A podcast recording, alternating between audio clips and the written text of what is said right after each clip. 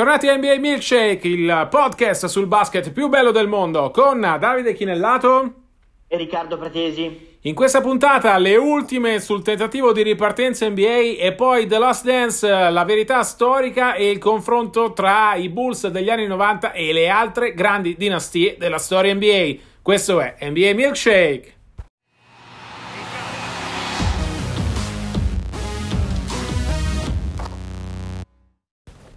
Allora Riccardo, un'altra settimana è passata senza che si sapesse nulla, o quasi, sulla possibile ripresa della stagione. In realtà qualche spiraglio in più della settimana scorsa c'è. Intanto siamo arrivati a 18 squadre che hanno riaperto uh, la loro facilities. Alcune altre potrebbero seguire. Tra le 18 squadre che hanno riaperto ci sono anche uh, i Lakers, i Bucks, le prime due squadre della conference, i Clippers che restano nonostante tutto le nostre favorite per il titolo i Thunder di Gallinari, i Pelicans di Nicolo Melli. Ancora niente eh, invece per gli Spurs. Ho parlato con Bellinelli in settimana, mi ha detto che praticamente stanno aspettando eh, di avere idee un po' più chiare sui testing.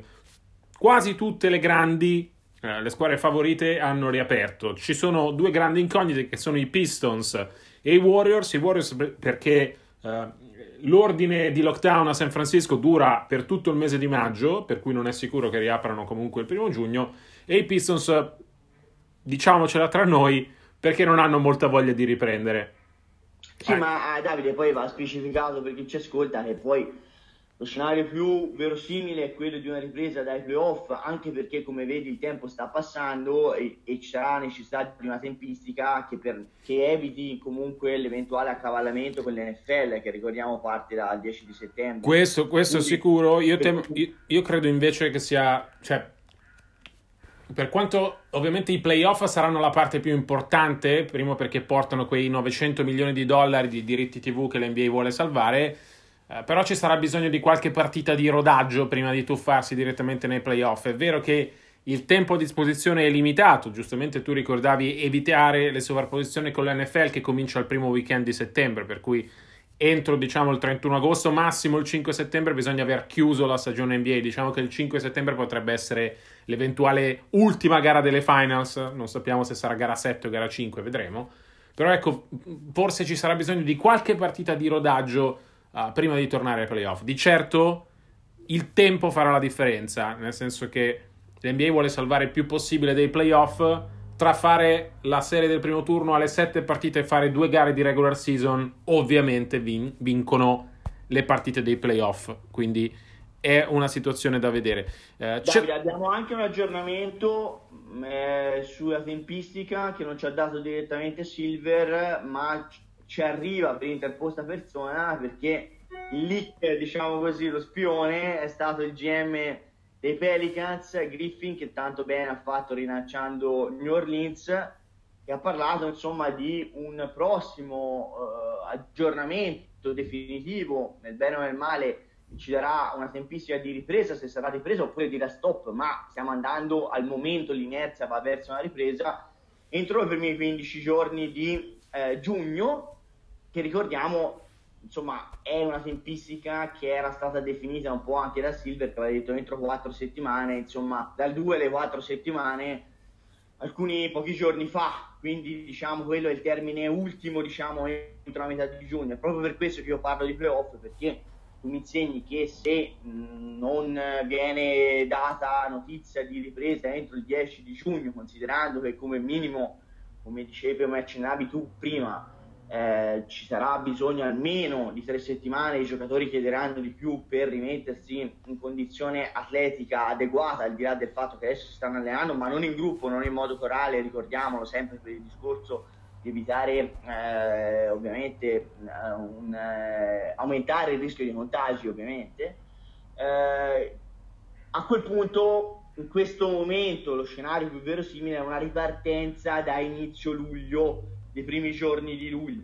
Ora tu mi insegni che comunque eh, due mesi per giocare playoff, ammesso e non concesso che eh, Silver voglia farlo con il format al meglio delle sette partite, però questa, ripariamolo, l'ultima volta che Silver ha parlato era comunque l'aspettativa o quantomeno la speranza del commissioner e di tutta l'NBA, è chiaro che i tempi si dilatano così tanto che diventa difficile eh, andare molto oltre. Ricordiamo poi che il draft eh, shifterebbe eh, immediatamente dopo la stagione e va trovata anche una data per il draft, per cui non si può veramente andare troppo, troppo lontano. Eh, questo anche in uno scenario ancora molto fluido, questi cominciano a essere dei paletti che vanno messi per prefigurare quello che potrà succedere. Esattamente, esattamente, c'è tutta una uh, serie di tempistiche uh, da tenere in mente quando si parla di ripresa dell'NBA. Abbiamo uh, capito che praticamente eh, nel mese di giugno non vedremo partite, no? È assai più probabile che si ricominci a luglio. Sappiamo che bisogna finire entro settembre. Sappiamo che c'è comunque una trattativa da portare avanti tra i proprietari e i giocatori, quindi tra il commissioner Silver e Chris Paul, presidente dell'associazione giocatori, con Michelle Roberts, che è il direttore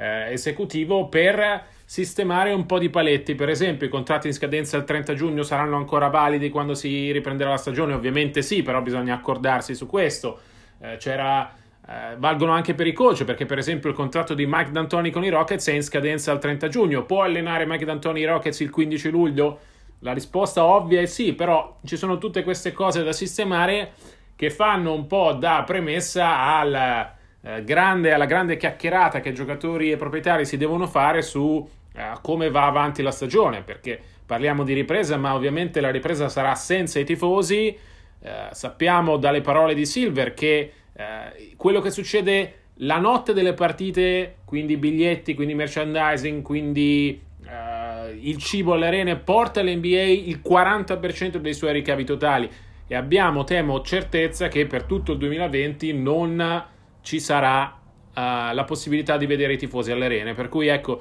c'è un discorso molto ampio da fare. Io credo che uh, Silver e i giocatori si accorderanno uh, per riprendere questa stagione, per concluderla, una sorta di accordo transitorio e poi una volta conclusa questa stagione parleranno di quello che dovrà essere l'NBA da qui in avanti. Anche perché Davide, per chiudere il segmento, la realtà è che finché non capisci di che morte vai a morire eh, in questa stagione, eh, usando un eufemismo un pochino macabro, ma per far capire la situazione, la realtà è che tu non puoi neanche prefigurare la stagione successiva. E mi spiego, per una ragione di come tutte le leghe americane, l'NBA si basa sul tetto salariale, sul famoso salary cap, e di conseguenza avendo una previsione che è, è inevitabilmente sballata perché do, dovrà eh, tenere conto del, del, dei 400 milioni di dollari che sono stati persi per il China Gate di inizio stagione e comunque i soldi che verranno in ogni caso persi per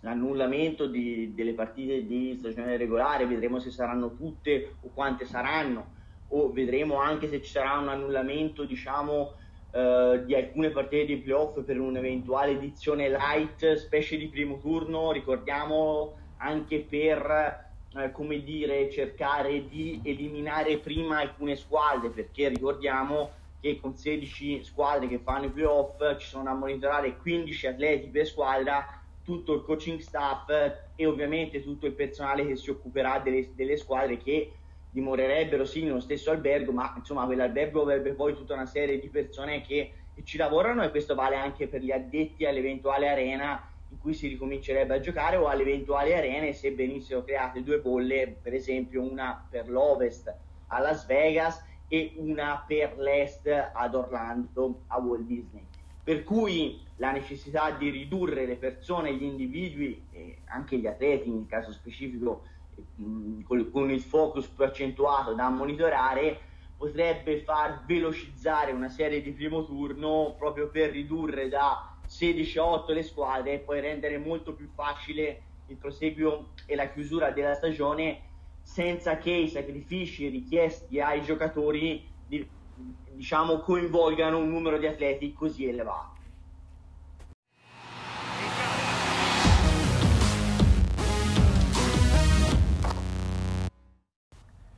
Parliamo adesso di The Last Dance, ultime due puntate disponibili in Italia su Netflix da lunedì. Uh, negli Stati Uniti su ESPN è stato il documentario più visto di sempre, a media di 5 milioni e mezzo di spettatori a puntata, un successo storico per questa serie dedicata ai Bulls uh, di Jordan. Si partiva dalla stagione 97-98 per poi a saltare avanti e indietro nel tempo e raccontare di fatto tutta l'epopea. Subito una precisazione, non è il documentario più... non è il contenuto più visto di sempre su Netflix Italia, non è vero. Ho verificato con Netflix, mi hanno detto che non esiste una classifica all time dei contenuti più visti in Italia, c'è semplicemente una classifica giornaliera eh, dei 10 contenuti più visti del giorno in cui The Last Dance campeggia praticamente dal 18 aprile, dal 20 aprile quando è stato reso disponibile. Al di là dei numeri resta uh, il fatto che questo documentario ha riportato uh, sotto i riflettori una dinastia che ha segnato un'epoca, cioè un prima e un dopo quei Bulls. Probabilmente, anzi senza probabilmente, i Bulls di Michael Jordan non avevano bisogno di un documentario uh, in 10 puntate per capire, per far capire il loro valore storico assoluto in NBA, perché hanno vinto 6 titoli in 8 anni e perché ci ha giocato Michael Jordan, che volenti o nolenti possiamo considerare il miglior giocatore di sempre, però uh, The Last Dance con tutto quello che ha raccontato, con questo modo spettacolare di raccontarlo, se vogliamo anche parziale, e tra poco arrivo da te Riccardo su questo punto, eh, The Last Dance ha comunque rimesso sotto i riflettori questa dinastia raccontando dei dietro le quinte, dei retroscena, facendo capire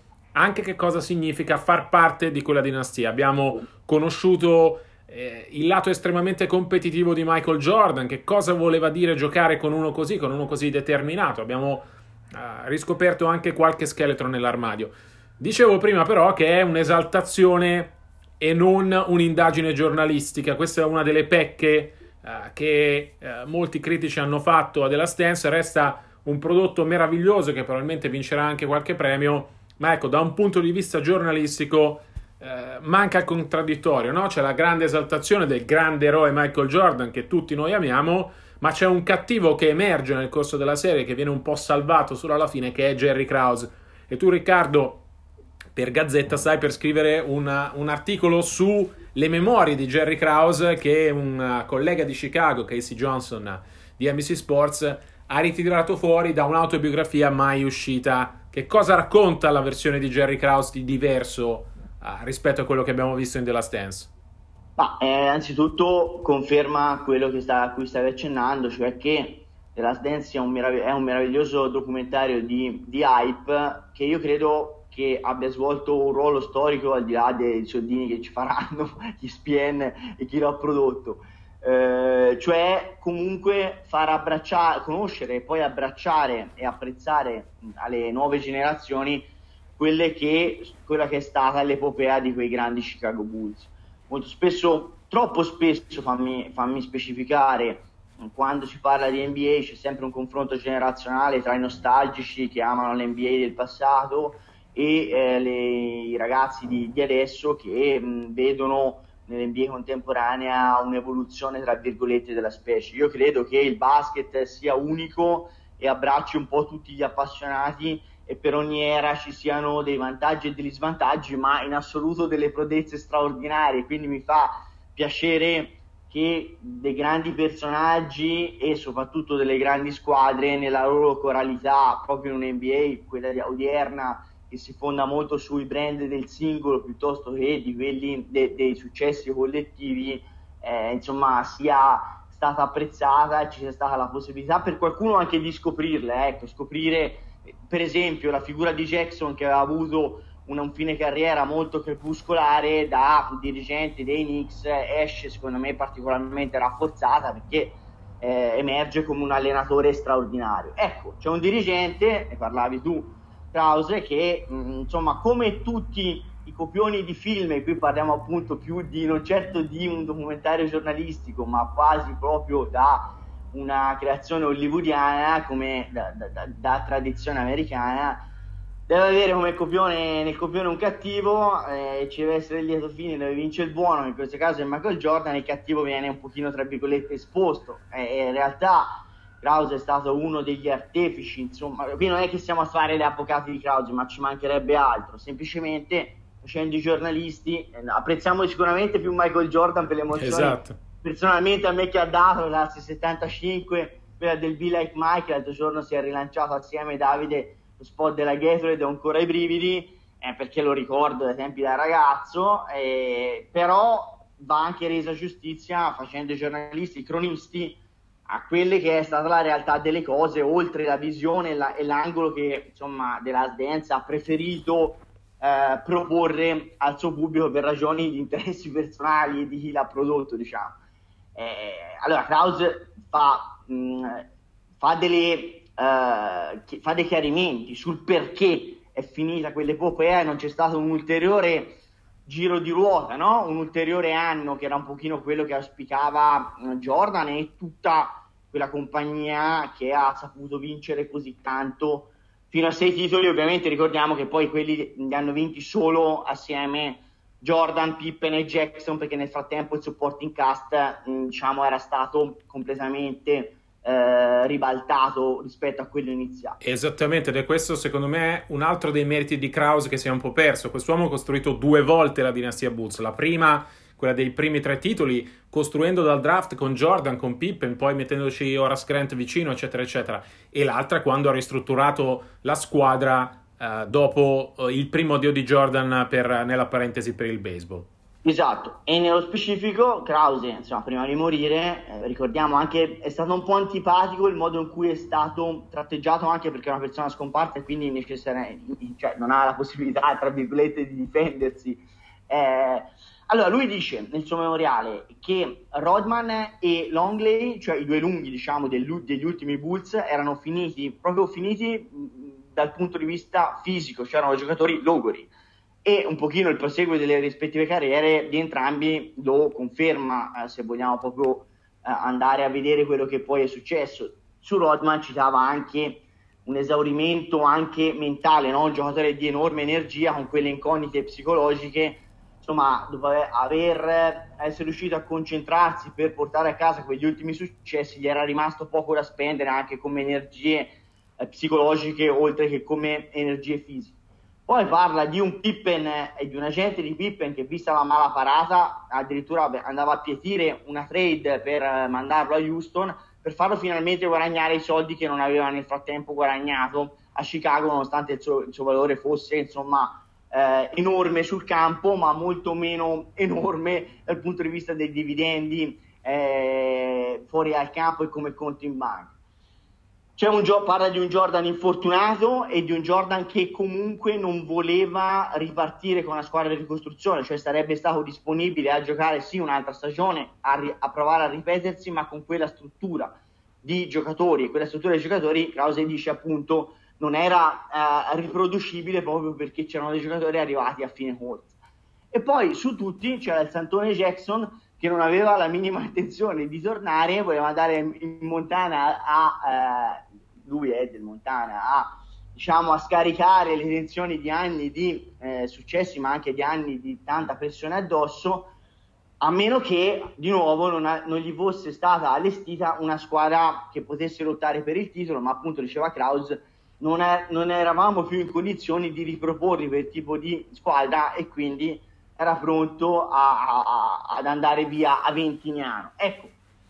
vero o non vero, va anche sottolineata appunto quella che è insomma la versione dei fatti di Krause perché comunque effettivamente dei giocatori a fine corsa c'erano delle circostanze quantomeno attenuanti per capire che quella era una squadra destinata comunque al rebuilding o comunque con pochissima ancora eh, strada da fare davanti. Insomma c'erano ecco. Al di là di quello che The Last Dance ha raccontato eh, insomma, mh, interpretando quello che era più un pensiero di Michael Jordan e poi come effetto domino dei, di, quei, di quegli straordinari campioni protagonisti dell'ultima impresa targata a Chicago Bulls. E assolutamente Riccardo, una versione confermata se vogliamo da quello che Rendors, il proprietario dei Bulls di allora e di adesso, eh, racconta nella parte finale del documentario quando dice che sarebbe stato assolutamente folle a rinnovare gente come Pippen, come Rodman, come lo stesso Steve Kerr perché eh, come, come, Harper, perché il loro valore di mercato in termini di quanti soldi comandavano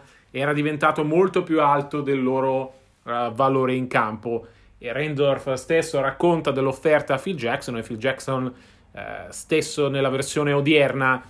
racconta che rifiutò e che preferì appunto tornarsene in Montana a tirare un po' il fiato. Resta il rimpianto di Jordan, questa voglia di inseguire un settimo titolo che secondo lui avrebbero condiviso anche tutti i grandi protagonisti uh, del secondo tripit. Ricordiamoci però che la stagione 98-99, quindi quella successiva uh, alla, alla, a The Last Dance, cominciò a febbraio per il lockout, per cui sarebbe stata un'ulteriore incognita in una stagione compressa dove si giocarono anche tre partite in tre giorni, che cosa avrebbe potuto fare una squadra di veterani comunque per loro stessa missione arrivati all'ultimo ballo eh, che già avevano dato, che cosa avrebbe potuto fare quella squadra? Non lo sapremo mai, così come è difficile rispondere alla domanda eh, con cui passiamo all'altra parte di questo eh, capitolo dedicato alla Last Dance, cioè il posto dei Bulls nella storia NBA. Eh, sicuramente sono una delle dinastie più forti di sempre.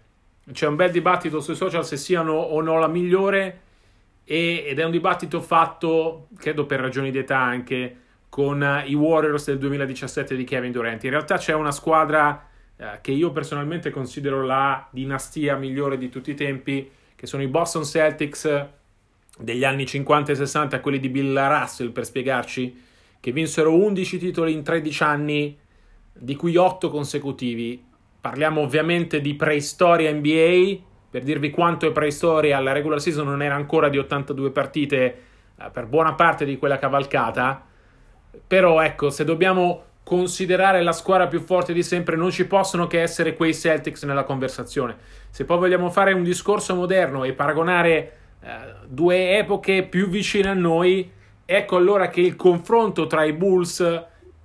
di Jordan e i Warriors diventa un po' più facile. Anche se c'erano regole completamente diverse nel modo di giocare, l'NBA era molto più fisica, ah, quella dei Bulls di Jordan ovviamente. Ora siamo nel pieno dell'era dei tre punti e eh, giocatori come lo stesso Rodman forse nell'NBA di oggi un po' di fatica in più l'avrebbero fatta.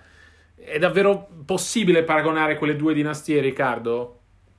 Ma io credo che un, cioè, ogni grande squadra rappresenti al meglio il proprio tempo, sia a livello dello sport in cui si è espressa e, ed è uscita vincitrice come picco, sia della società americana in questo caso, che è rappresentata da quelle squadre. E non è un modo di dire perché l'NBA degli anni 90 era molto più dura, fisicamente era molto più fisica, c'era molta più cattiveria agonistica, perché quel certo tipo di comportamenti era comunque tollerato, se non addirittura ammirato, un certo tipo, se vogliamo, anche di macismo eh, in campo.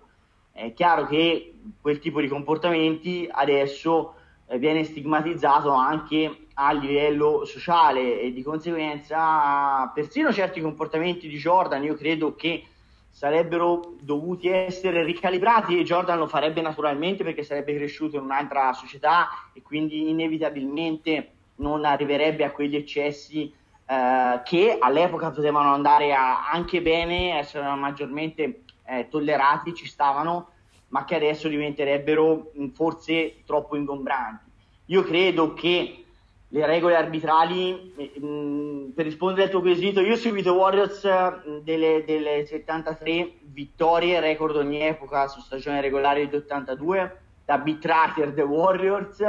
e l'ho raccontato anche nel mio libro in 30 su 30 e nel mio ebook. Ti dico, eh, per quel tipo di gioco, per l'NBA contemporanea, eh, quella squadra e a maggior ragione la squadra, quei Warriors, quei Dubs con Kevin Durant, eh, insomma è stato il top perché eh, la squadra con Durant secondo me giocava meno bene ma aveva ovviamente più talento. Ehm, è chiaro però che sono cambiate le regole. Per esempio, i, i Bulls giocavano ancora senza l'infrazione dei tre secondi difensivi, era completamente un altro basket e soprattutto immaginati uno, uno Steph Curry picchiato come si picchiava negli anni 90, uno stesso Durant picchiato come si picchiava negli anni 90 senza colpo ferire. Cioè è difficile eh, prospettare eh, chi avrebbe vinto una serie al meglio delle sette partite. Io credo che con l'arbitraggio e le regole di allora l'avrebbero vinta i Bulls e con l'arbitraggio e le regole di adesso l'avrebbero vinta i Warriors. Non voglio nemmeno tornare indietro ai Boston Celtics appunto di Red Auerbach o comunque se vuoi eh, ai Celtics di, di, di, Larry Bird, Kevin McKay, Robert Parrish, ai Lakers dello Showtime. Gli stessi Spurs di inizio dinastia delle Twin Towers, quelli con Duncan e Robinson, eh, avevano una tipologia di, di, gioco che li rende parenti veramente alla lontana degli ultimi che hanno vinto, che tiravano molto più da tre punti con Duncan che faceva il centro e non più l'ala, la, l'ala grande. E, e, insomma, con Leonard che eh, era diventato, era emerso come, come grande nuova eh, risorsa degli Speroni io credo che ogni grande squadra sia figlia del suo tempo, le dobbiamo apprezzare tutte ed è bello che anche riscoprirle. Io personalmente vedrei volentieri anche eh, uno show sui, sulle, sui, Boston Celtics di Auerbach, eh, ce, ce, lo trasmettessero perché per l'età che ho no, ho potuto vedere solo qualche immagine sfocata e non solo perché insomma all'epoca c'era meno copertura di adesso. L'importante è che The Last Dance abbia avvicinato ancora di più all'NBA tanti nuovi ragazzi, ragazzi di adesso e abbia fatto capire ad altri ragazzi di adesso che l'NBA è stato uno spettacolo da sempre, anche negli anni 80 e soprattutto in questo caso negli anni 90. Assolutamente Riccardo, per chiudere il confronto vorrei uh, lasciare i nostri amici con una riflessione. Potete scegliere per vicinanza anagrafica i Warriors o i Bulls. Il dato di fatto è che quella dinastia dei Bulls ha cambiato per sempre non solo l'NBA, ma come l'NBA è vista. Grazie, lo dice proprio David Stern nel finale di The Last Dance, l'NBA nel 1992 arrivava in 80 paesi, nel 2019-2020 arriva in 215 paesi. Il ruolo che ha giocato in questa espansione Michael Jordan e quei Chicago Bulls che sono diventati la prima squadra di riferimento per tanti appassionati di NBA in tutto il mondo è innegabile e al di là dei sei titoli vinti, al di là dei record che magari verranno anche battuti in futuro, in un prossimo futuro, quello delle 72 vittorie appunto è già stato battuto, l'impatto che quella squadra ha avuto sull'NBA e sulla percezione globale che c'è dell'NBA, aiutandola ad uscire dal campo, eh, secondo me non è replicabile proprio perché è già stato fatto e rimarrà per sempre nella storia il contributo che quei Bulls hanno dato alla crescita dell'NBA eh, come sport globale. È un po' come il Dream Team, Davide, no? Cioè, eh. il primo Dream Team resta di origine Dream Team, poi magari ci potrebbero essere, chissà, forse anche delle squadre più forti, ma quella resta con un fascino particolare perché è stata, perché ha cambiato la storia del gioco.